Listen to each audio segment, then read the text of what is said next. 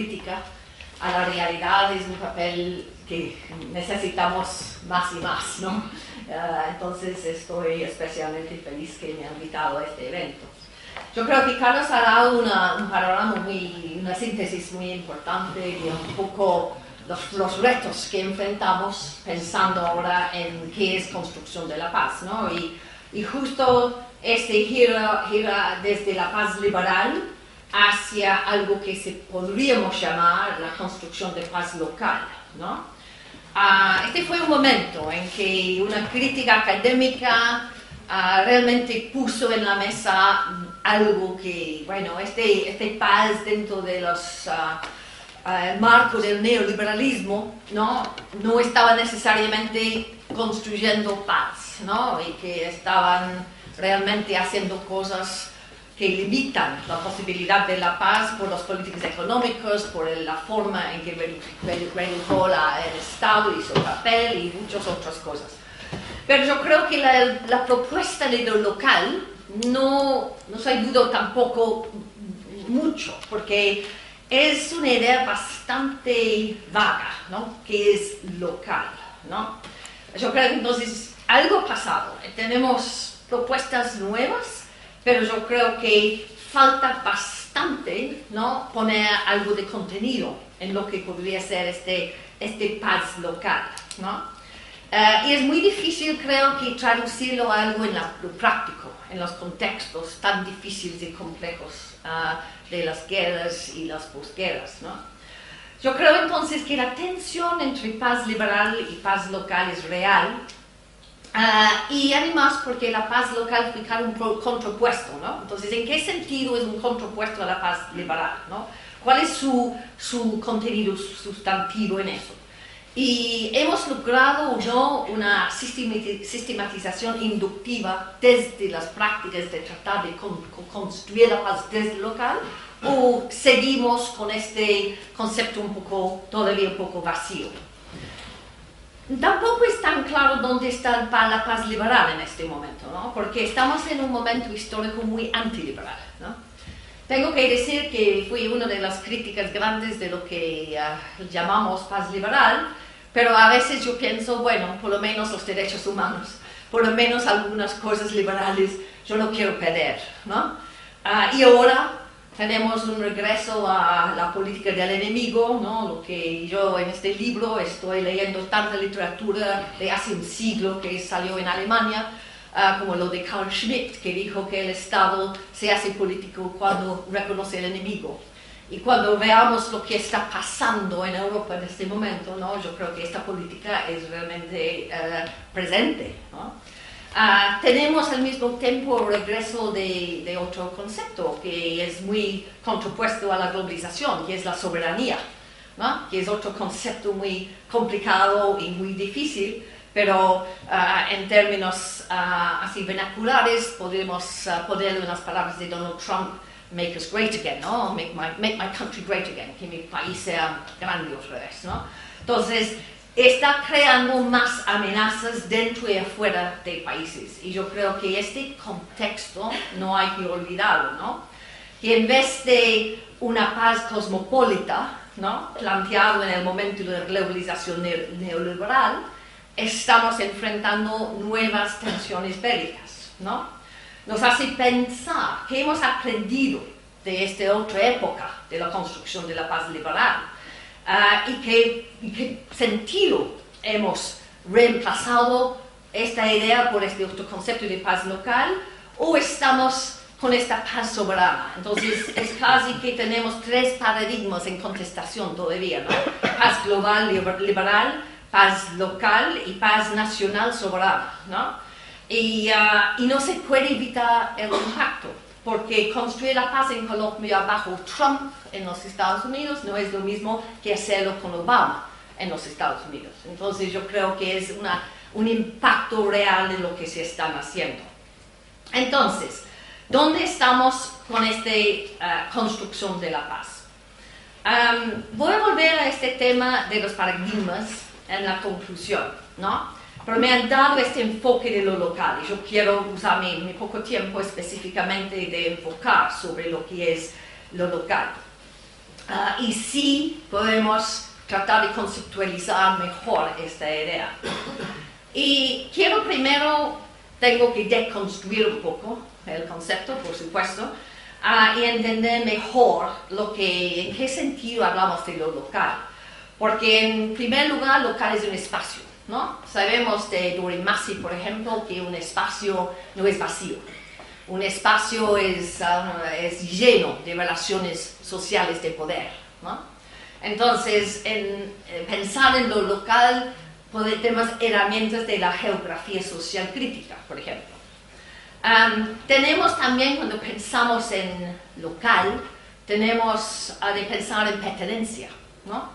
identidad, ¿no? un tema que Carlos ya, habló. ¿no? Algunas identidades se, cruzan espacios, pero hay otros que tienen sentido solamente cuando se habla del espacio-territorio. ¿no? Tenemos de tomar en cuenta a lo local como un lugar de memorias, como un lugar de poder, como un lugar de recursos y lugar de violencias. Entonces, la palabra local nos capta esta diversidad y complejidad, me parece, de, contenidos. Y, y, es por eso tal vez que es tan difícil llenarlo con algo sustantivo, ¿no? Y además es muy um, común de pensar en lo local como algo rural, ¿no? Y uh, se, se, olvida, ¿no? Lo urbano. Colombia es 80% urbano, ¿no? Aunque el conflicto armado tomó mucho uh, lugar en los lugares rurales y la cuestión agraria es muy fundamental para lo que pasó en Colombia, no podemos olvidar el papel de, de, de la ciudad. Y en Medellín, donde he trabajado muchísimo, ¿no? Hablar de local es hablar de comunas, ¿no? de hablar de experiencias históricas y presentes de, de las comunas de, de, la ciudad. Entonces tenemos ahí otro reto. Entonces, um, um, yo quiero pensar ¿no? lo que podría ser un enfoque que va más allá de lo local como tal y de pensar en los actores. ¿no? los actores que pueden construir la paz. Me han dado el título los actores local, locales. Entonces yo creo que tal vez para llenar de contenido el concepto de paz local sirve pensar en qué es agencia por la paz. ¿no? Esta palabra agencia que es muy difícil traducir en español, en inglés agency es algo que usamos muchísimo, ¿no? Es, yo, lo, yo, yo lo un poco como capacidad de actuar conscientemente, ¿no? ¿No? Pero esta idea de, de, dónde está esta capacidad de actuar conscientemente por la paz, no hay que tomarlo como algo fácil, ¿no? Y tal vez esa es una de las cosas que yo quiero enfatizar más, es uh, dónde reconocemos esta agencia, ¿no? Para la paz.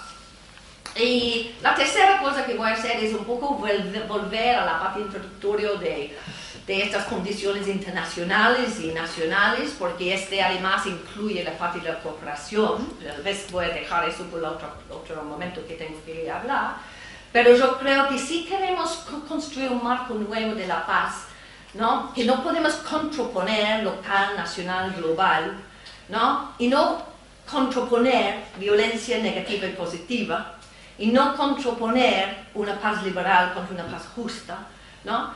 Yo creo, mi argumento, ¿no? Mi argumento es que realmente yo quiero contraponer la paz a la violencia, ¿no? Y la paz, uh, la violencia como fenómeno, ¿no? No reducible, ¿no? Uh, y yo creo, en eso estoy tratando justamente de superar lo que ha sido un gran debate desde Galtung, que mencionó Carlos, de la violencia estructural, porque yo creo que nos ha, nos ha dejado con la, uh, una debilidad en enfrentar lo que es la violencia como fenómeno. ¿no? Sí tenemos violencia estructural, que realmente todo, la violencia está ahí porque hay estructuras injustas, que hay, por supuesto, ¿no? Entonces tenemos que trabajar las estructuras y no la violencia. Bueno, este es un poco controversial lo que estoy diciendo, pero espero que estamos en debate. Pero para mí, trabajar la violencia como fenómeno, ¿no? nos hace posible liberar la agencia para trabajar las injusticias. ¿no? Y en ese sentido estoy justamente buscando una política sin violencia, porque una política sin violencia es una política de más participación, es de más capacidad de uh, transformar. Bueno, entonces voy, tengo mis, mis, tres temas y estoy empezando ahora con lo local y qué es, ¿no? ¿Qué es esta local de, de que hablamos? ¿Dónde construimos la paz? Bueno, no ayuda mucho nuestras categorías, nuestra forma de pensar. lo local podría ser la casa, ¿no? Podría ser la comunidad. Ah, entonces, ¿cuál es, por qué local frente a Estado-Nación, ¿no? Lo que pasa es como estamos tan acostumbrados a contraponer paz con guerra, ¿no?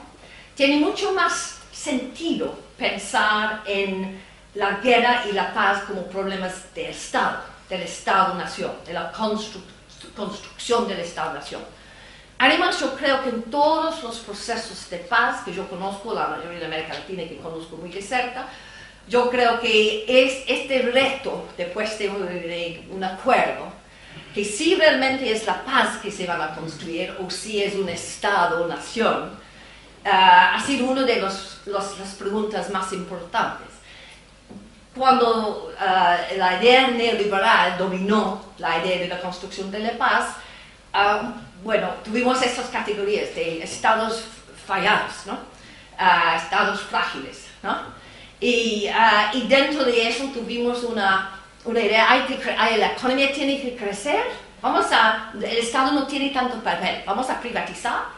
Uno no puede entender lo que pasó en Guatemala con el acuerdo de paz sin entender que APSU que negoció este acuerdo de paz por el gobierno, no le interesó la paz para nada, ¿no? Lo que fue fue un momento de aprovechar de, la apertura ah, global para que Guatemala podría empezar a cambiar su economía y aprovechar de estas oportunidades, ¿no? Esto se, en el tiempo se ha hecho muy claro. En el momento, ¿no? Pareció que este fue algo, bueno, importante, por supuesto, y serio, pero cuando, como tres años después del acuerdo, se puso el, acuerdo de paz al pueblo para un referéndum, ¿no? Sobre, para ponerlo en la Constitución, y solamente 17% de la población votó, y solamente, bueno, la mitad de eso votaron en sí, ¿no? Y una de las razones fue porque se había privatizado la electricidad, ¿no? y la gente tenía ahora electricidad en sus pueblos, pero no podían pagarlo. ¿no? La paz no, no representó nada material, nada real. Entonces yo creo que ah, tenemos ahí una un primer uh, preocupación, que es uh, la, uh, pensar la paz, pensar lo global, pensar la guerra, perdón, es pensar el Estado y el Estado-nación y eso implica políticas económicas que cuajaron con un momento dado internacional global. Lo que yo aprendí también de estos procesos de, de paz liberal en estos, estos, momentos, si se quiere bajar de lo nacional, es muy complicado, porque no hay en estas regiones donde yo he trabajado por lo menos nación, ¿no? Hay Estado y son presentes en diferentes formas pero nación no, ¿no? Entonces, cuando yo pienso, por ejemplo, yo seguí el proceso de construcción de paz en Huehuetenango por 20 años, ¿no? Yo decidí acompañarlo muy de cerca porque había mirado lo que pasó en El Salvador, que se firmó un acuerdo, pero y bueno, todo el mundo celebró. La agenda de paz de Butros Ghali fue basado realmente en un reconocimiento de su papel en, en lo de El Salvador. Pero yo me di cuenta que nadie estaba realmente entendiendo, bueno, ¿qué es esta paz que se habla? Entonces yo eh, miré mucho, hemos estudiado mucho lo que pasó en Nuevo Etenango, y este en sí mismo es una región de regiones, ¿no? Con uh, nueve eh, eh, idiomas, lenguas indígenas. Um, yo noté cómo es que la cooperación internacional llegó a Huehuetenango sin conocer que hay una población indígena, no les involucraron en, ninguna planeación de lo que es la paz. ah, no entendieron, por ejemplo, que un canjobal ah, de una parte había estado durante la guerra ¿no? haciendo contrabando. ¿no? Y un canjobal de Santa Inolada fueron los maestros. Los maestros. Jugaron un papel súper diferente. Y en La Paz, los canjobales de un lugar se hizo coyotes, porque tenían esas rutas, ¿no? Y hubo una diferencia enorme entre solamente una región muy cerca donde se habla canjobal. Y yo podía hablar de eso de muchas otras partes de Huehuetenango, solamente lo mencionó por la complejidad que es eso. Colombia no podemos hablar de una nación, uno hay que entender qué pasa en Casanare, Cauca, Antioquia, con todas sus regiones y rasgos diferentes eso hace muy difícil hacer una política de paz local, porque cada localidad está llena de complejidades, experiencias diferenciadas de la guerra y uh, quién participó en la guerra, en qué manera, sigue siendo muy... Aún con la paz a veces no se, se, entiende estas, estas diferencias. Entonces, yo tengo cuatro minutos. Entonces, Ahora tenemos otros contextos, contextos de violencia que no son en lugares de guerra. Y yo quiero ahora enfatizar eso como un, nuevo una nueva perspectiva para, pensar la paz, ¿no? Ah, porque no tenemos herramientas de pensar qué es trabajar dentro de las violencias de economías ilegales y criminales, ¿no? Que generan mucho más violencias que las violencias de la guerra. Y, ah, y, eso impacta no solamente sobre un Colombia posguerra, porque siempre ha tenido muchos, ah, mucho tráfico ilegal, por supuesto, que conocemos todos, pero yo acabo de pasar dos años trabajando en México, en cuatro ciudades muy golpeadas por la violencia. Realmente para mí trabajar en México, en, en un país que no tenía guerra, ¿no? Yo hubiera podido estar en la guerra. Cada trabajo, visita de campo que yo he hecho en estos dos años, han muerto jóvenes. ¿no? Ah, y entonces, ¿cómo es que empezamos a trabajar lo local cuando en Acapulco, en Apatzingán, en Tijuana, en Guadalupe, donde trabajamos nosotros, cada uno de estas comunidades tenían experiencias súper diferenciadas según si están en, la, un corredor del narcotráfico, Ah, según su historia, ah, según ah, qué cartel o qué grupo está basado en el lugar, si son jóvenes reclutados por carteles, los carteles están en guerra entre sí, o si el ejército viene, y ahí viene otro punto, porque las fronteras entre violencia del Estado y violencia de los agentes del Estado y violencias en esos lugares no son claros. ¿No? Donde yo he trabajado en los últimos años en México, la gente tiene más miedo de la policía que tienen del narcotráfico. Y tenemos muchos contextos en que los actores criminales están eh, fundando su propio poder, autoridad en estos lugares, justamente porque no hay una política de seguridad. En estos lugares hay violencias de todo tipo, una reproducción de violencias por todos los espacios de socialización. Yo lo llamo esto violencia crónica, ¿no? Porque no es una violencia solamente medida en homicidios, ¿no?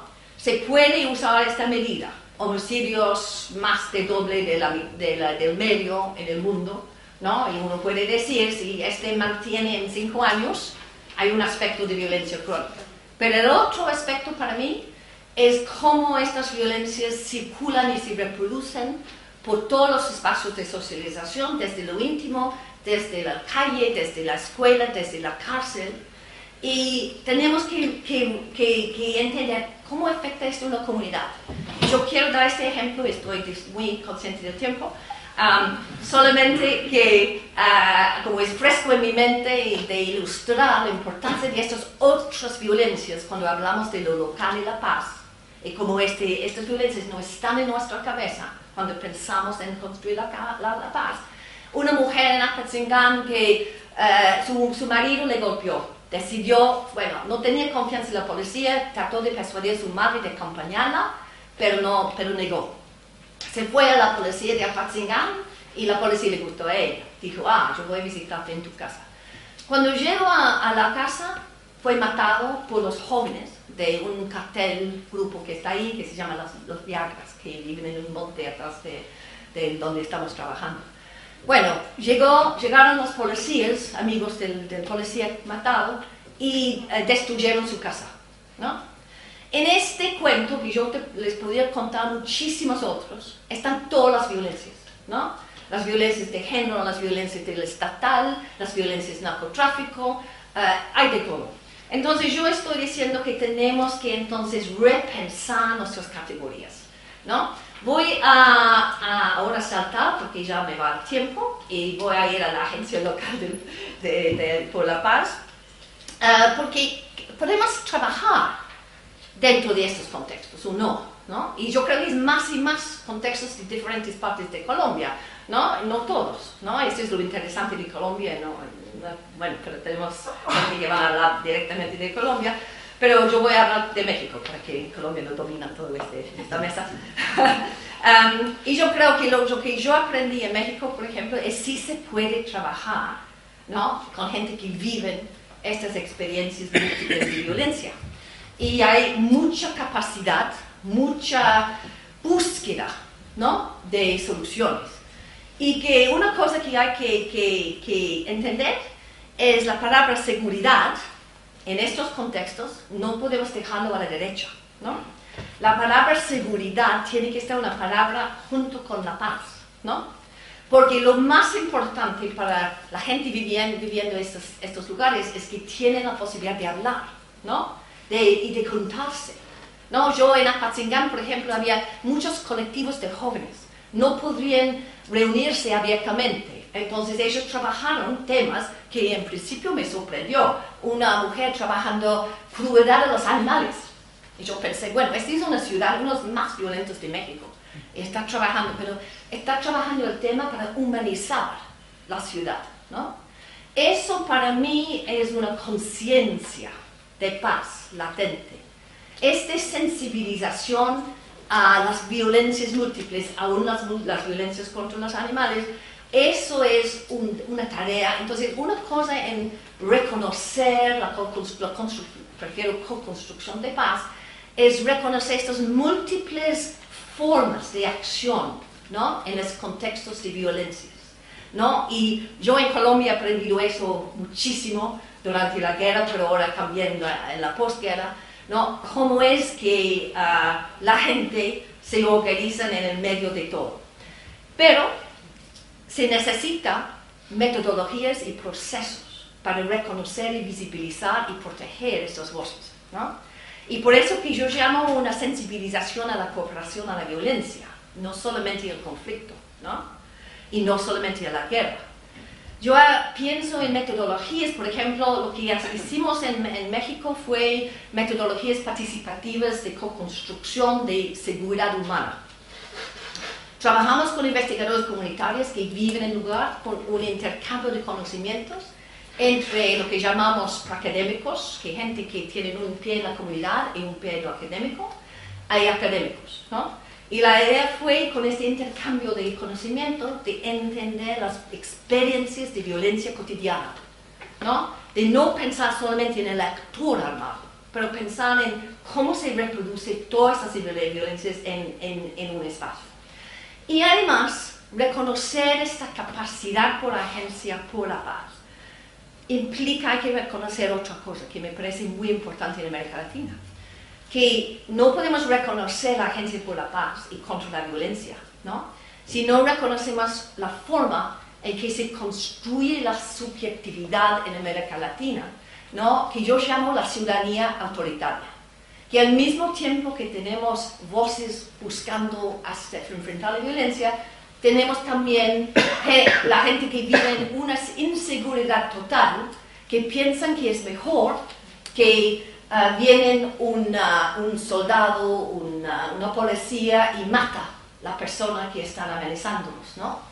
Y eso fue algo que, y termino con este cuento, algo que me llamó la atención trabajando en Concordia, en el sureste de Antioquia, en Colombia, yo fui a, hablar con la gente sobre su historia de violencia Y me di cuenta que eh, un, un cafetero había invitado a los paramilitares de esta ciudad y, ah, y la primera cosa que ofreció los paramilitares fue matar a los jóvenes criminales. Mataron a 300 jóvenes ¿no? en una ciudad y echaron los, los cuerpos en el río. Y este fue para buscar apoyo de una población golpeada por todas las violencias que buscaron por lo menos algo, ¿no? Y eh, le echaron los cuerpos en el río hasta el punto que al final la gente dijeron, ah, están contaminando el río, por favor, ¿no pueden enterrar esos cuerpos ahora? Pero esta ciudadanía autoritaria, ¿no? Es algo construido por estos, la falta de construir la paz y la seguridad. Entonces me parece que nos da otro reto, ¿no? En lo que, hacemos es reconocer que si no trabajamos la paz en su forma de complejidad en todos esos espacios muy diferenciados, ¿no? La alternativa es que la gente pide una derecha violenta. Y esto es lo que también hemos visto en Colombia, se votaron contra la paz, sobre todo en Antioquia, ¿no? Ah, uno de los, los, lugares más violentos. Uh, veamos lo que pasó en Brasil, ¿no? Y, uh, y además Bolsonaro usó mucho el joven criminal, ¿no? Ahora están militarizando las escuelas en Brasil. Entonces yo creo que el reto es grande para buscar una contraposición frente a, a este, esta derecha soberana, digamos, y buscarlo por dar más detalle, más sustantivo en lo local, y yo creo que el camino anda por reconocer la violencia y, la, y, la, y en sus múltiples expresiones. Gracias. Gracias.